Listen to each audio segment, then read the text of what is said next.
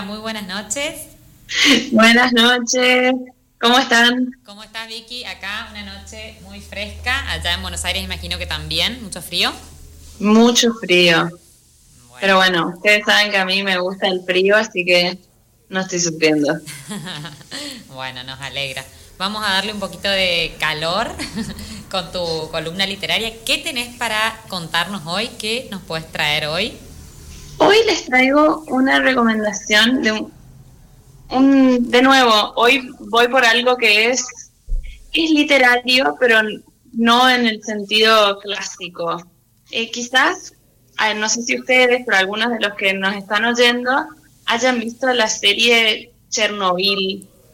No sé si la conocen. La conozco, pero no la vi, sí. Bueno, recomiendo por una parte la serie, que me parece muy buena, pero yo les traigo un libro que justamente se titula Chernobyl, Voces de Chernobyl, de Svetlana Alexeyevich, quien fue Premio Nobel de Literatura en el 2015, y es una periodista y escritora bielorrusa muy prestigiosa que eh, hace algo muy interesante, y en este libro también lo hace, que es armar una suerte de tejido de voces.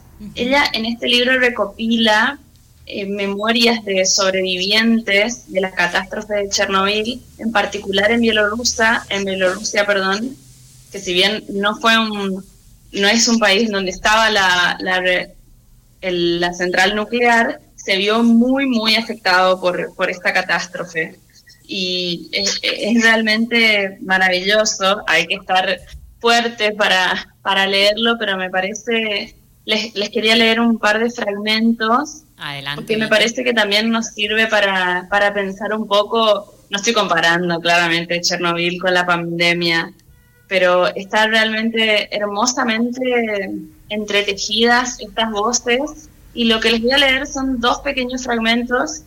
Uno que es de la entrevista de la autora consigo misma sobre la historia omitida y sobre por qué Chernobyl pone en tela de juicio nuestra visión del mundo. Dice Alexeyevich. El hombre se ha puesto en cuestión con su anterior concepción de sí mismo y del mundo. Cuando hablamos del pasado o del futuro, introducimos en estas palabras nuestra concepción del tiempo, pero Chernobyl es ante todo una catástrofe del tiempo. Más adelante es otro de los sobrevivientes quien está hablando, por esto que les digo que es como un conjunto de voces que van armando un coro maravilloso en este libro, y él dice, he viajado a la zona de Chernobyl. Allí he comprendido que me veo impotente, que no comprendo, y me estoy destruyendo con esta incapacidad de comprender, porque no reconozco este mundo, un mundo en el que todo ha cambiado, hasta el mal es distinto. El pasado ya no me protege, no me tranquiliza, ya no hay respuestas en el pasado, antes siempre las había, pero hoy no las hay. A mí me destruye el futuro, no el pasado.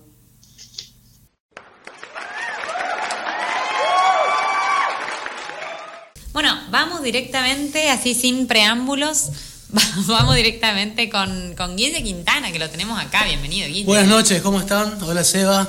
Hola. Está saliendo en vivo ahora por, ah, Instagram. Ah, Puedes saludar a la. Mirando a cámara. Estoy dando la espalda ahí, hola. Bueno, eh, básicamente nuestra columna eh, tenía que ver con aforismos, frases célebres de personas distinguidas. Hoy vamos a salir un poco del eje porque vamos a leer un cuento, un cuento que eh, de alguna manera nos lleva de una manera, si se quiere, divertida y hasta tragicómica por momentos, con temas muy eh, sensibles que hacen a la tristeza, a la felicidad, a la vida y a la muerte.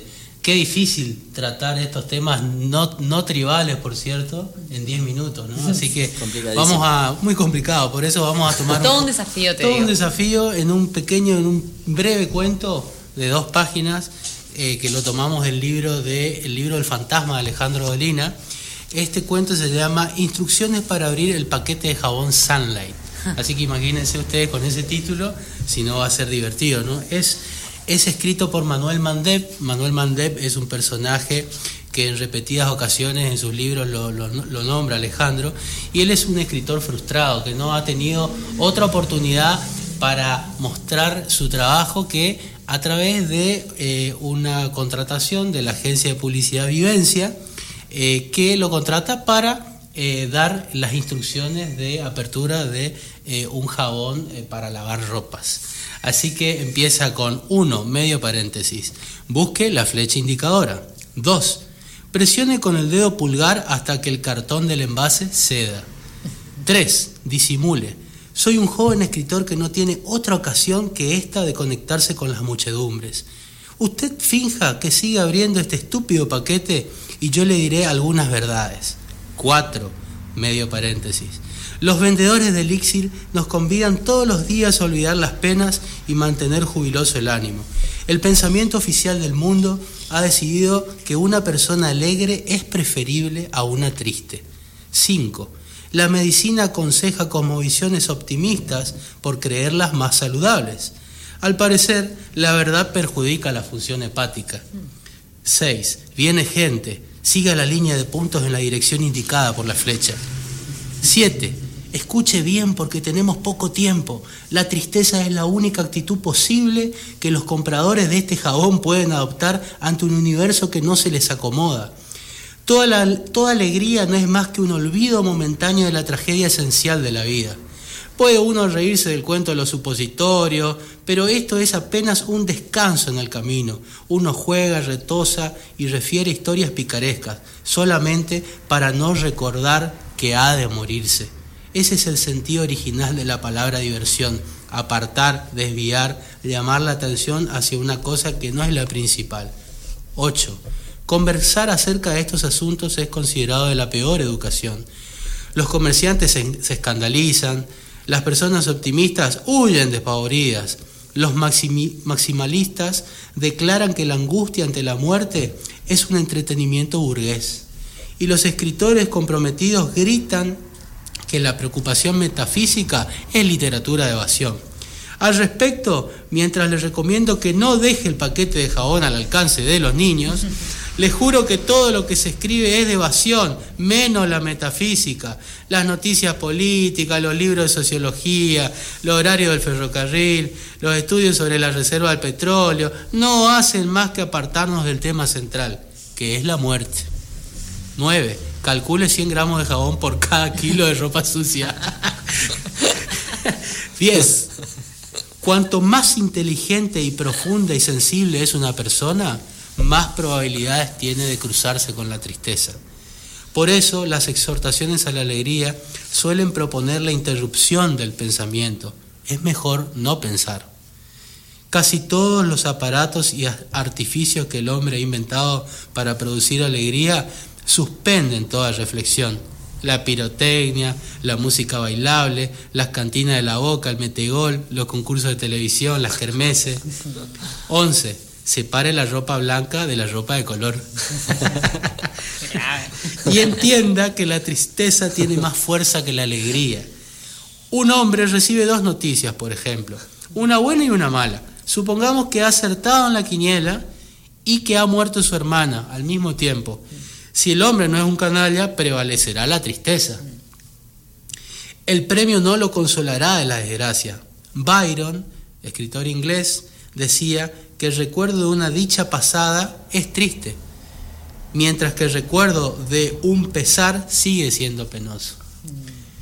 ¿No? Hago un paréntesis acá, es verdad, uno, algo, algo dichoso del pasado, algo que, una experiencia divertida o feliz, la vemos con nostalgia desde el presente, ¿no? Aquel tiempo pasado, aquel lindo.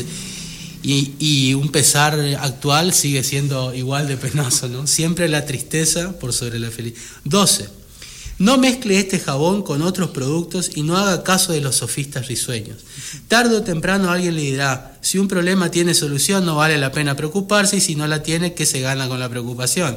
Confunde esta gente las arduas cuestiones de la vida con las palabras cruzadas. La soledad, la angustia, el desencuentro, la injusticia no son problemas, sino tragedias. Y no es que uno se preocupe, sino que se desespera. Lloraba Solón la muerte de su hijo. Un amigo se acerca y le dice, ¿por qué lloras si, si sabes que es inútil? Por eso, contestó Solón, porque sé que es inútil. 13. No está mal ser triste, señora. El que se entristece se humilla, se rebaja, abandona el orgullo. Quien está triste es en sí misma, piensa. La tristeza exige madre de la meditación. Participe del concurso de vacaciones Sunline enviando este cupón por correo. 14. Ahora que se fue el jabonero, aprovecharé para confesarle que suelo elegir a mis amigos entre la gente triste. Y no vaya a creer el ama de casa Sunline que nuestras reuniones consisten en charlas lacrimógenas.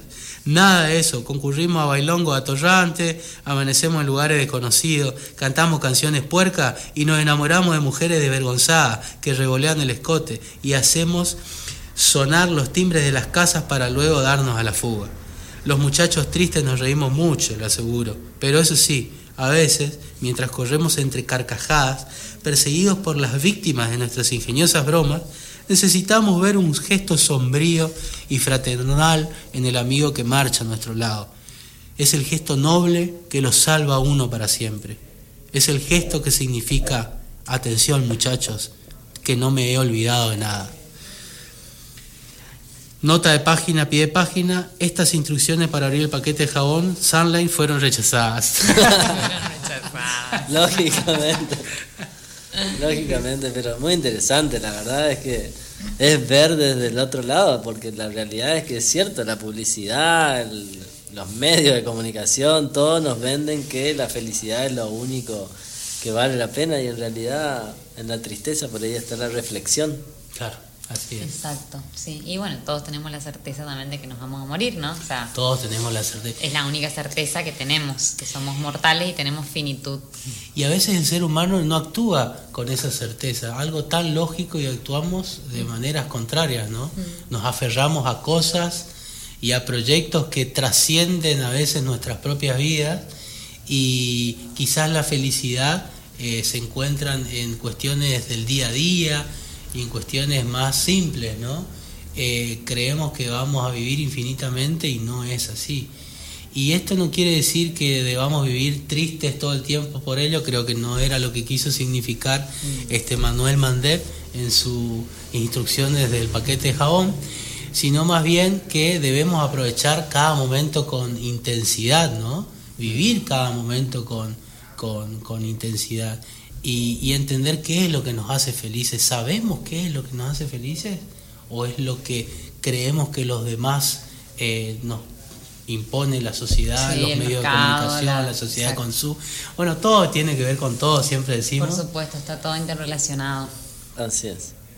Bueno, eh, con esto cerramos hoy entonces la columna y agradecemos el espacio a, a los radio escuchas.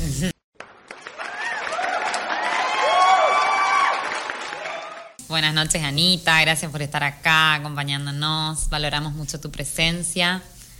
Bienvenida. Gracias, gracias chicos por invitarme. Muchas gracias. Muy bienvenida. gracias a vos por aceptar esta invitación. Bueno, yo le voy a presentar a Anita. Como siempre hago, eh, me gusta hacer las presentaciones y descripciones de cada invitado o invitada que se acerca al programa que invitamos. Eh, así que bueno, la voy a presentar a ella. Ella es cálida, alegre, divertida, familiera y amiguera, es mamá de tres varones, tiene la capacidad de ser organizada y disciplinada. En su casa cada uno cumple un rol y una función y así conforman un gran equipo junto a sus tres hijos. Es profe de inglés y desarrolla una metodología innovadora y vanguardista. Sus clases son dinámicas, logra combinar diferentes ejercicios y actividades, logra conectar a través del juego y la magia de lo lúdico en el aprendizaje. Le interesa mucho la educación emocional en los niños, las neurociencias y se forma y capacita constantemente. Es una mujer fuerte, valiente y resiliente que le gusta cultivar su mente y su alma. Es especial, tiene una profunda conexión con las personas, ve más allá de sus ojos, sigue su intuición. Durante un tiempo ha hecho canalizaciones. Es una excelente anfitriona, le gusta recibir visitas en su casa, siempre está abierta y predispuesta al diálogo. Es súper práctica y resolutiva. Vivió un tiempo en Orán, Salta, luego, luego volvió a su Goya natal, pero también viajó a otras ciudades dentro y fuera del país. Siempre tuvo una conexión con el exterior, dado que realizó viajes de intercambio y recibió a personas de diferentes países, como ser Alemania, Suecia, Francia e Inglaterra. Le encanta relacionarse con personas de diferentes lugares, costumbres y, culturas. Le aporta a su vida dinamismo. Uno de sus sueños, proyectos y deseos ha sido el de abrir una especie de hostel, un lugar de alojamiento que, lograría combinar varias de sus pasiones. Ahora lo vamos a ver si sigue siendo el sueño. Esta semana tras haber dado a conocer su testimonio como víctima de violencia de género, causó conmoción en toda nuestra sociedad goyana. Con nosotros hoy, aquí ahora, Anita Díaz Colodrero. Gracias, Anita. gracias, amiga Loli. ¿Más acá? emocionar. No, bueno, no, no era, no era la idea. Bueno, pero no, bien, o sea, está bien expresar lo que uno siente, me parece bárbaro. Esta es también mi mirada, eh, no sé, lo que te conozco. Eh, y bueno, y el lunes, o sea, bueno, sí, seguramente va a ser un programa emotivo porque estoy como también nerviosa y con, con nervios en la panza. Eh, el lunes, cuando bueno, me enteré de esto que había pasado, no dudé un segundo y le dije a Fran, eh, vamos a ponernos a disposición, le voy a ofrecer, porque no sé, también imaginé que estaba como, no sé, yendo no sé, con denuncias, yendo a varios programas, entonces dije, bueno, yo le voy a ofrecer la posibilidad, pero le voy a dar a elegir, a ver si quiere venir. Eh, y bueno, te conté un poquito cómo era el programa. Pues, como le dije a Fran, me parece súper importante que su testimonio y su relato pueda ayudar a muchas otras personas que, están padeciendo de violencia de género. De hecho, cuando publiqué todo en las redes, bueno, me escribieron varias mujeres, primero, bueno, solidarizándose, me dice, mandale, bueno, te, lo dije hoy antes del aire, eh, mandale mucha fuerza, Anita, cariños, abrazo, o sea, impresionante todo el amor, todo el amor que, que, que te, te llega. Eh, y bueno, y también me escribieron personas que eh, habían sido, o sea, me escribió una chica que me dijo, ay, no puedo creer, me dice, este chico también me estaba escribiendo, lo vi un par de veces, realmente no puedo creer. Eh, y bueno, creo que, bueno, primero te felicito por, por tu valentía, por haberle puesto palabra y voz a esto, que no habrá sido nada fácil, todo este calvario que, que viviste seguramente. Eh, y bueno, y qué importante esto, ¿no? Eh, para por ahí poder salvar a otras personas. Eh, te, quería preguntar, o sea, bueno, pienso que el, primer paso es pedir ayuda, ¿no? Pero bueno, en tu caso, ¿cómo fue? O sea, ¿cómo, cómo te sentís ahora? Ahora me siento más tranquila. Hoy creo que hoy fue un día por más todos los últimamente los últimos días han sido sumamente agotadores de correr de un lado a otro entre abogados, fiscales, la justicia, eh, buscando gente y así removiendo cielo y tierra para que lograr, digamos, el cometido que era que quede preso eh, para resguardar la integridad de, mi familia, la mía. Eh, en principio fue eso y ahora, hoy creo que al, al haberme enterado, digamos, que quedó preso, es como que hay cierta tranquilidad, pero lo que les comentaba hace un rato, que hay cuestiones que todavía siguen, eh, como esto de salir de mi casa, mirar para todos lados o venir eh, manejando y mirando en el retrovisor que no me esté siguiendo o a los costados, de no encontrármelo. Eh, como que esas cosas siguen estando, ese miedo se nota y después me acuerdo, ¿cierto? Está preso y como que respiro de nuevo. esa cuestión calculo que me va a llevar un tiempo, pero en, en líneas generales, digamos, estoy más tranquila. Obviamente eh, creo que está bajando también una angustia, eh, que la tengo, esa angustia creo que la conviví durante el último año y pico y por más que haya pasado sumamente duro, viste que yo soy una persona que le voy a meter para adelante y no voy a bajar los brazos y me van a ver siempre... Una leona. Por más que la haya pasado re mal, me van a ver siempre eh, radiante porque, bueno, está en mí esa esencia, digamos, y tratar de justamente todas las situaciones malas, eh, de todo lo negativo, de todo lo feo que me ha pasado a lo largo de mi vida, y vos lo sabés, eh, tratar siempre de buscarle el lado positivo, la beta, eh, por donde uno puede realmente tomar fuerza y decir, bueno, listo, voy a sobrellevar esto de esta manera. Claro. Entonces, Te iba a preguntar, eh, porque claramente la violencia no empieza con un golpe. ¿Dónde empieza la violencia? Y la violencia empieza desde un acoso, desde a veces el no respetar el no del otro, desde la invasión, desde los celos enfermos, eh, desde el, por ejemplo, la continua manipulación, el continuo perseguir a la otra persona, los controladores, esas personas controladoras que están queriendo saber qué es lo que hace el otro en todo momento. Eh, todos esos rasgos justamente eran muy partidarios, eran muy parte de él. Eh, y más allá de eso, digamos, siempre había esta cuestión de que te ponían un pedestal y después de golpe eras la peor persona en un pedestal y después la peor persona.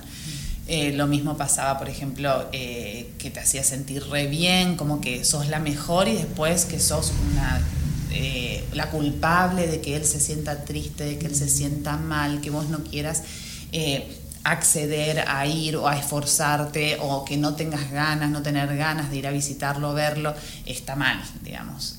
Todo esas cuestiones, digamos, están mal y eso va llevando a que uno por ahí empieza a acceder a ciertas cosas y a ciertos comportamientos que no están buenos hasta el punto que cada vez va escalando cada vez más. Esa, eso eh, uno lo permite y eso va escalando.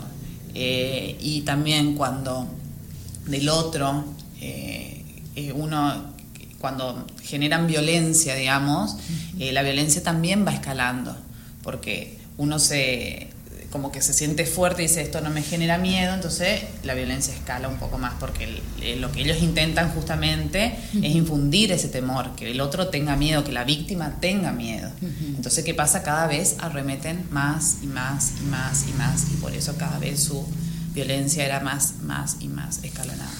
Yo lo que me quedo pensando de, de, haber escuchado tus entrevistas, que de paso quiero felicitar, digamos, a TN, a Ariel, que que bueno, se dio todo el espacio porque a, partir de ahí también fue que, porque todos los medios al final replicaron, pero bueno, me parece importante valorar eso, digamos, porque también pocos medios se quieren meter con estas cosas, esta, esta es la realidad y bueno, y esto tomó tanta trascendencia que, que, vale la pena hacer referencia a ellos. Eh, pero yo lo que pensaba de tus entrevistas y lo que estás contando ahora y lo que veníamos hablando antes de la entrevista es esto de cómo es eh, vivir así tan condicionado, porque uno dice, bueno, al final es como que no podés disfrutar de ningún momento, digamos, porque todo el tiempo es estar pensando en si hago algo que le moleste o hago algo que, le perjudique. es una, es una pesadilla. En ese momento te vas acostumbrando, calculo, que hay un cierto acostumbramiento a vivir así, de esa manera, eh, hay personas que viven muchísimos años en esos entornos de violencia. Eh, yo, eh, gracias a Dios, tengo los amigos que tengo, la familia que tengo, que son de, muchísimo apoyo y también tengo ayuda psicológica hace más de un año, entonces como que esta cuestión también colabora a que yo pueda salir porque es muy difícil salir de estos entornos. Eso te iba a preguntar, Anita, vos, vos ya venías, o sea, con con recibiendo asistencia psicológica, lo habías eh, puesto de manifiesto con, no sé, con, con, amigas, con familia.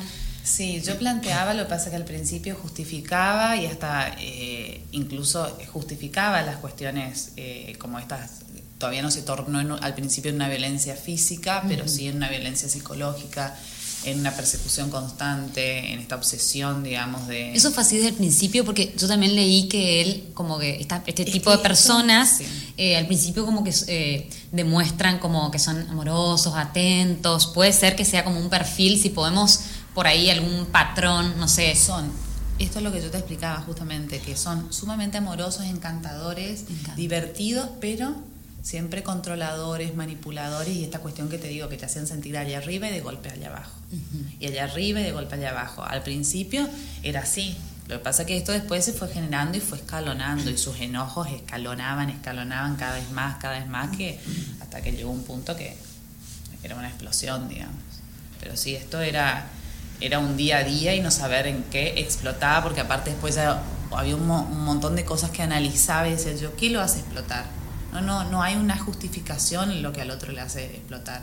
Son personas con rasgos violentos, son personas que son violentas y que no tienen, o sea, de esto no hay cura esa violencia. O sea, por más tratamiento que hagan, eh, es muy, muy difícil que salgan de esa situación y una persona eh, como, como este señor, digamos, como, como Renzo, Ruiz Díaz, vamos a decir el nombre. Sí, sí, como Renzo, Ruiz Díaz, eh, es muy difícil que se cure, porque es una violencia desmedida.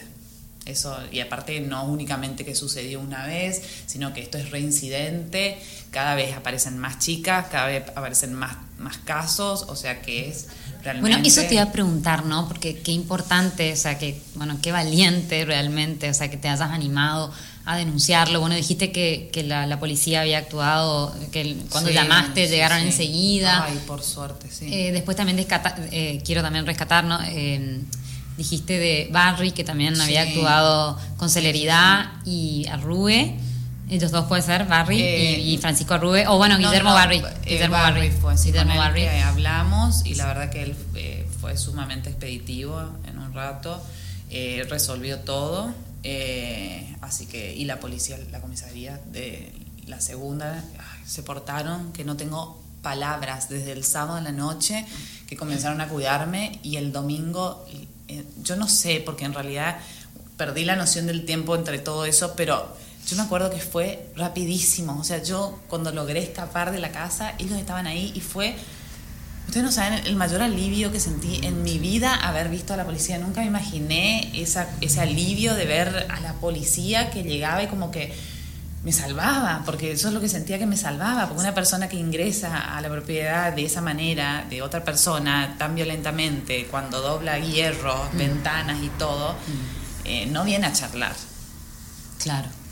Y antes, o sea, ¿hubo alguna otra situación que estuviste, no sé, por denunciar o algo? O, o sea, Eh, tenía mucho miedo a denunciar, mucho miedo. Eh, no por...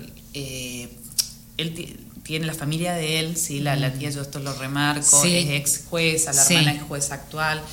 Eh, más allá de que puedan o no tener contactos, Sí. eh, no era lo que a mí me influenciaba, digamos que tenía miedo a que él salga en libertad, no era tanto mi miedo eso, lo que mi miedo pasaba en que tome represalias eh, contra, Contra mis y hijos y contra mí, contra mis hermanos que los tenía ay, amenazados constantemente, al papá de mis hijos también. O sea ¿Él los había amenazado?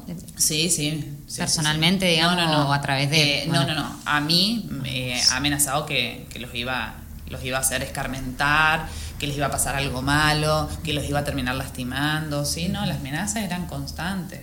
Yo creo que también eso hizo que mucho tiempo yo también estuviera al lado de él y terminara cediendo a ciertas cosas por, por preservar a los otros, digamos. Y este último tiempo, donde justamente me encerré mucho más en mi casa, donde por miedo a que dañe a otros, digamos, eh, esto era como para resguardar eh, la integridad de las personas que quiero un montón, digamos, así que intentaba como mantener distancia de, de- de todos. Claro, vos eras como la- el escudo, digamos, protector de, de tu familia, digamos. Sí. Y, y la relación con, con tus hijos, por ejemplo, no, no había prácticamente relación, o sí, en- de él, digamos. de él. Y siempre fue muy poco, porque mis hijos no pasaban tanto tiempo con él. Era muy poco el tiempo que pasaban, entonces como que por suerte tampoco ese día estuvieron, eh, que eso fue lo bueno, tampoco vivenciaron ningún caso, Mm. eh, ni nada. Eh, eso la verdad que por suerte ellos no estaban. eh, Quizás vos también a propósito, viendo cómo era todo, ¿no? Sí, Tratabas yo creo que sí, de alguna manera pasaban muy poco tiempo con él. Yo pienso que inconscientemente, de alguna manera, aparte siempre dije, los protegí un montón toda mi vida y después esto también fue un acto como de mucha culpabilidad también, eh, esto eh, que me vino, eh, de exponer a los chicos a esto, digo, viste que todo esto está siempre en juego, la vergüenza, el sentirse culpables y demás. Y lo que las mujeres del otro lado que sufren este tipo de violencia tienen que entender que no son culpables, que no tienen que sentir vergüenza, que el violento es violento y que no es culpa de ellas. Eh, y que siempre digo, tienen que animarse a denunciar, que hablen, hablen, busquen una amiga, busquen a alguien que los ayude, que los acompañe, eh, pero tienen que tratar de salir de eso. Y en eso ahí te iba a preguntar, porque te estaba pensando justo en eh, si hay alguna organización en Goya que apoya, a- más allá de la policía y, y las Eh. instituciones formales, digamos. ¿Hay alguna organización? Sí, hay asistencia a la víctima de violencia de género que está atrás, funciona atrás de la anónima.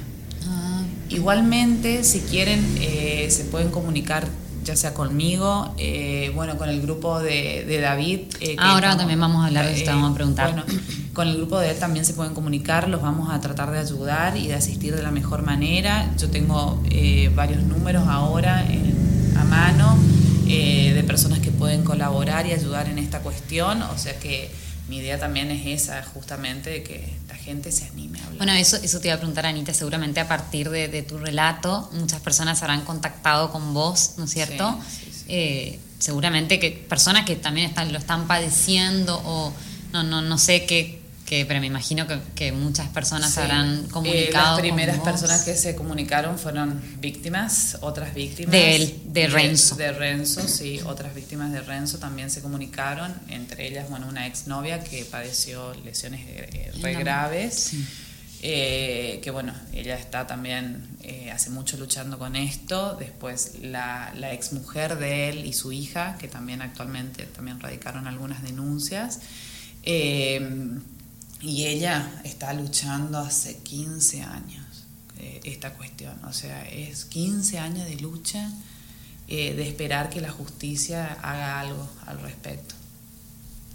Sí, así que la verdad que fue, es bastante doloroso ese tipo de cuestiones, digamos, de, de escuchar eh, que 15 años se tarde en hacer justicia por una Eso, persona. la bronca, la impotencia. Se tarde, que se haga, que se le dé una condena, que tenga una libertad condicional cuando eh, pasan estas cosas que son tan graves. Yo lo que digo, estamos esperando que esto pase a mayores y termine como el caso de, esta chica, de Úrsula. Eh, o sea, hasta que no vean a alguien muerta, no van a parar, digamos, ahí recién van a hacer algo eh, cuando ya la persona está muerta, cuando ya no la tenemos más acá.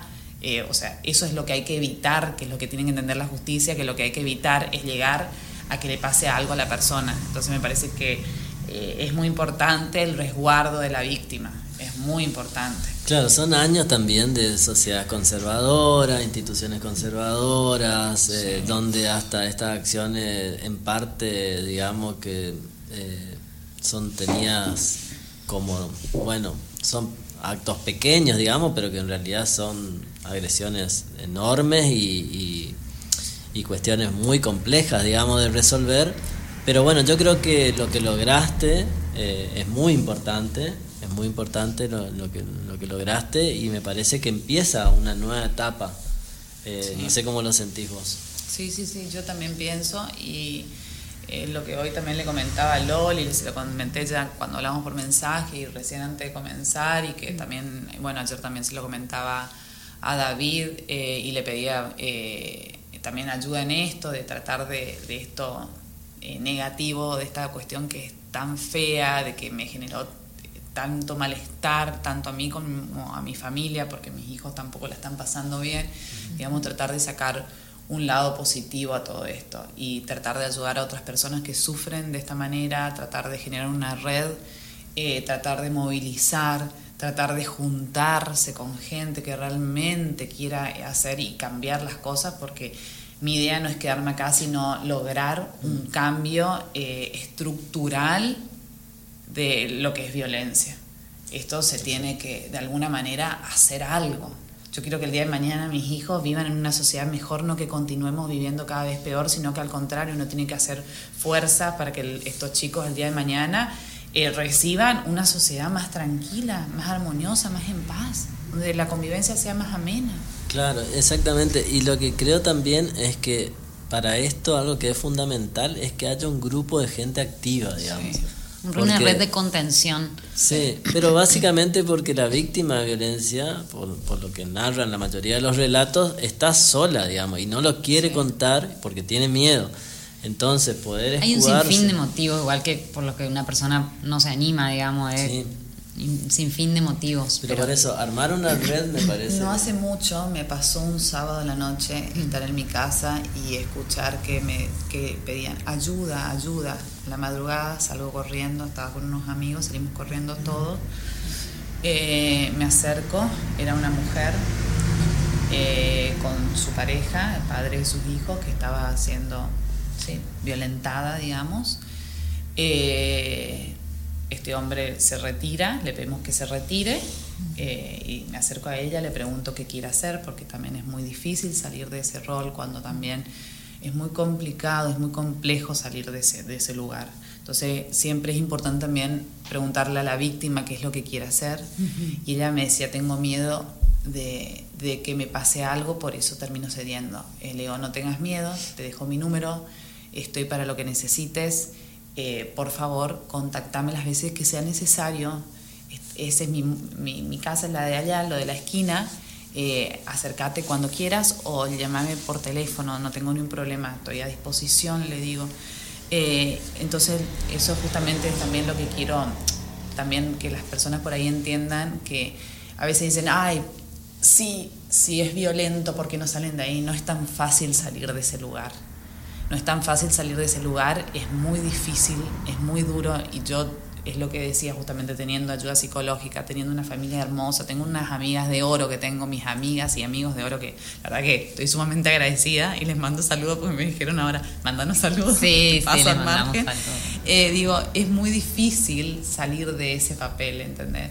Es muy difícil salir de ese rol eh, sola, eh, el miedo encima porque estos, estas, estas personalidades, estos hombres violentos lo que hacen es aislarte, Mm. aislarte del mundo, de tus amistades, de tu familia, de todo, porque lo que hacen es que vos te vayas cerrando, porque justamente la víctima quede sola, porque es más fácil manejar y manipular a una sola persona. Totalmente. Claramente. Bueno, Totalmente.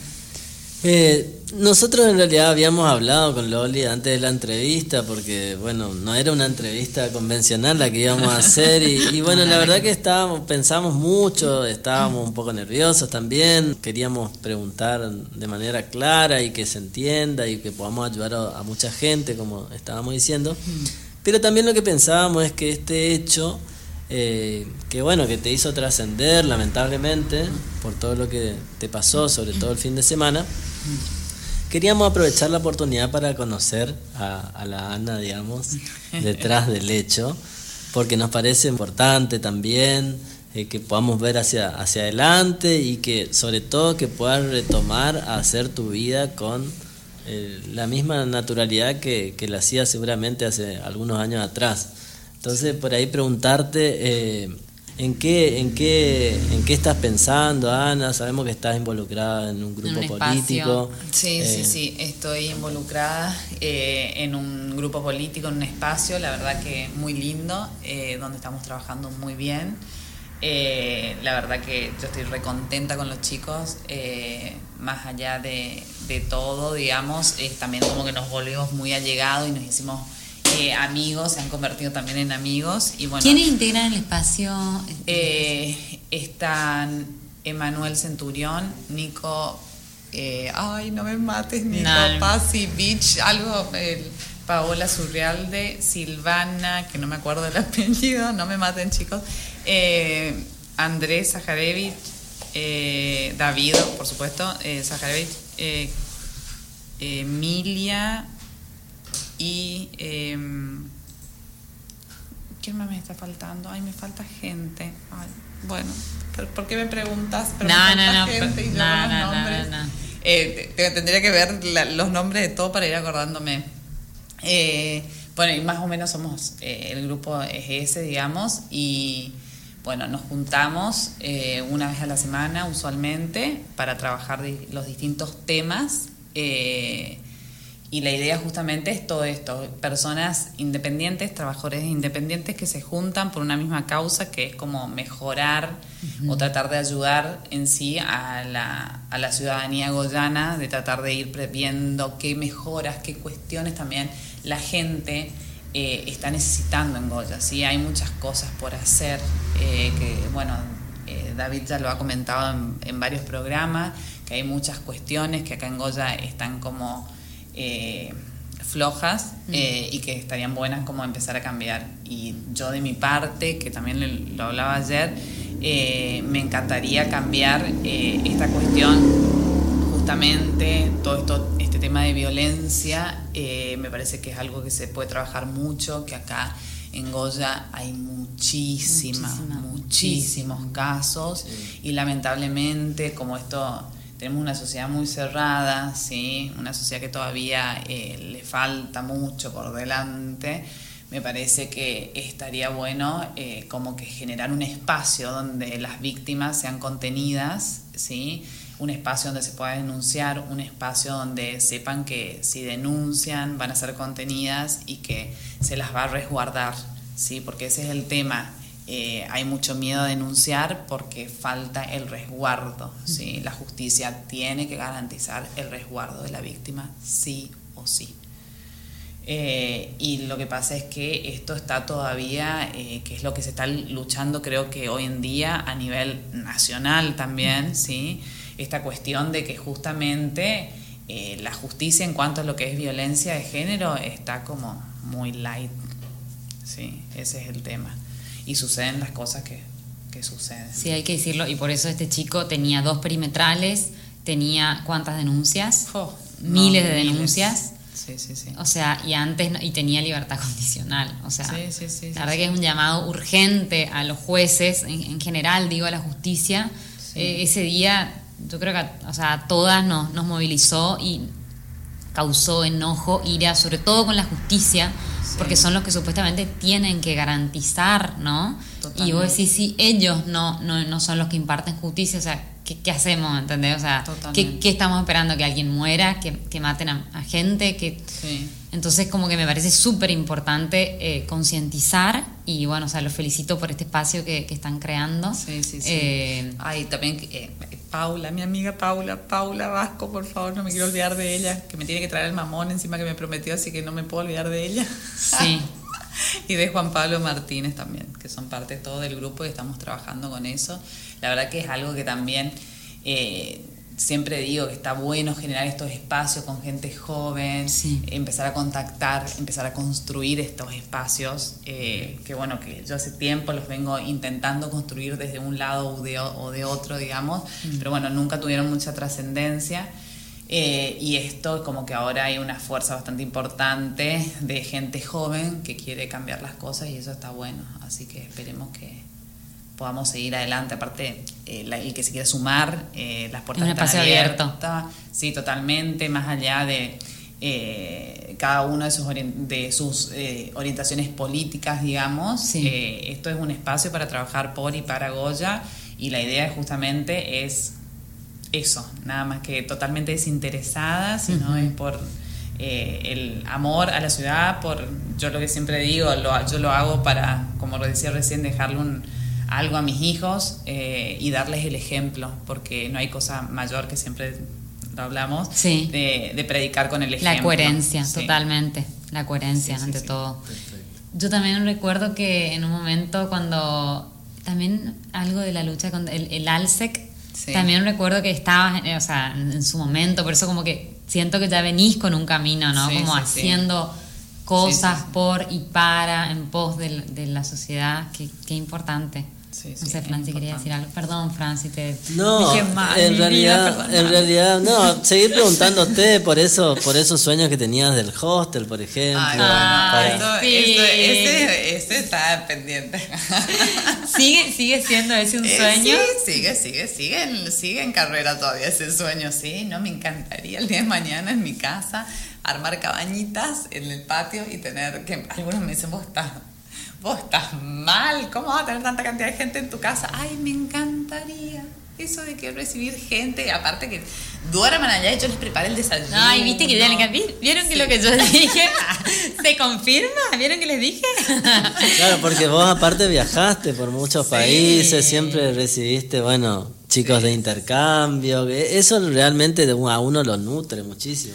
Sí, recibí familias enteras en mi casa, gente que no conocía, hice muy buenos amigos, gente que es muy divina, que al día de hoy encima he sido en contacto con todos.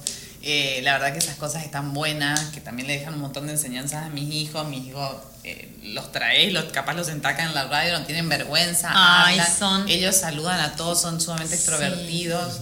Eh, entonces yo pienso que también eso está bueno, que que también aprendan que hay otras realidades, que hay otras personas, otras maneras de pensar, eh, y que no por eso, por diferentes maneras de pensar, por, eh, por diferentes gustos o por diferentes cuestiones, uno va a generar una rivalidad con el otro, sino que uno tiene que aprender a convivir en eso, con, en la sociedad, con las diferentes maneras de pensar, digamos, de las personas. Y yo quiero rescatar algo que un día me acuerdo, me vi de una clase de inglés y estaba Wense, uno de tus hijos, eh.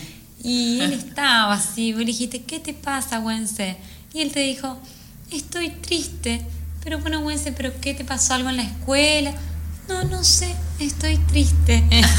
y Anita les reenseña, o sea, como a gestionar todo el tema de las emociones, o sea, me parece súper importante. Y eso también viene un poco de la mano con, con cómo encarás vos el tema de la profesión, del inglés, o sea, todo. Y bueno, eso también lo, lo, quiero decir, porque realmente yo dije, ay, me morí de amor, porque bueno, él pudo, podía identificar en qué emoción estaba habitando, digamos, para para poder gestionarla y ella le hacía preguntas y bueno, ¿y con qué se podía relacionar eso? Si le había pasado algo.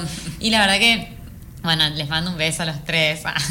en una época iban a casa a jugar, yo, yo los quiero muchísimo.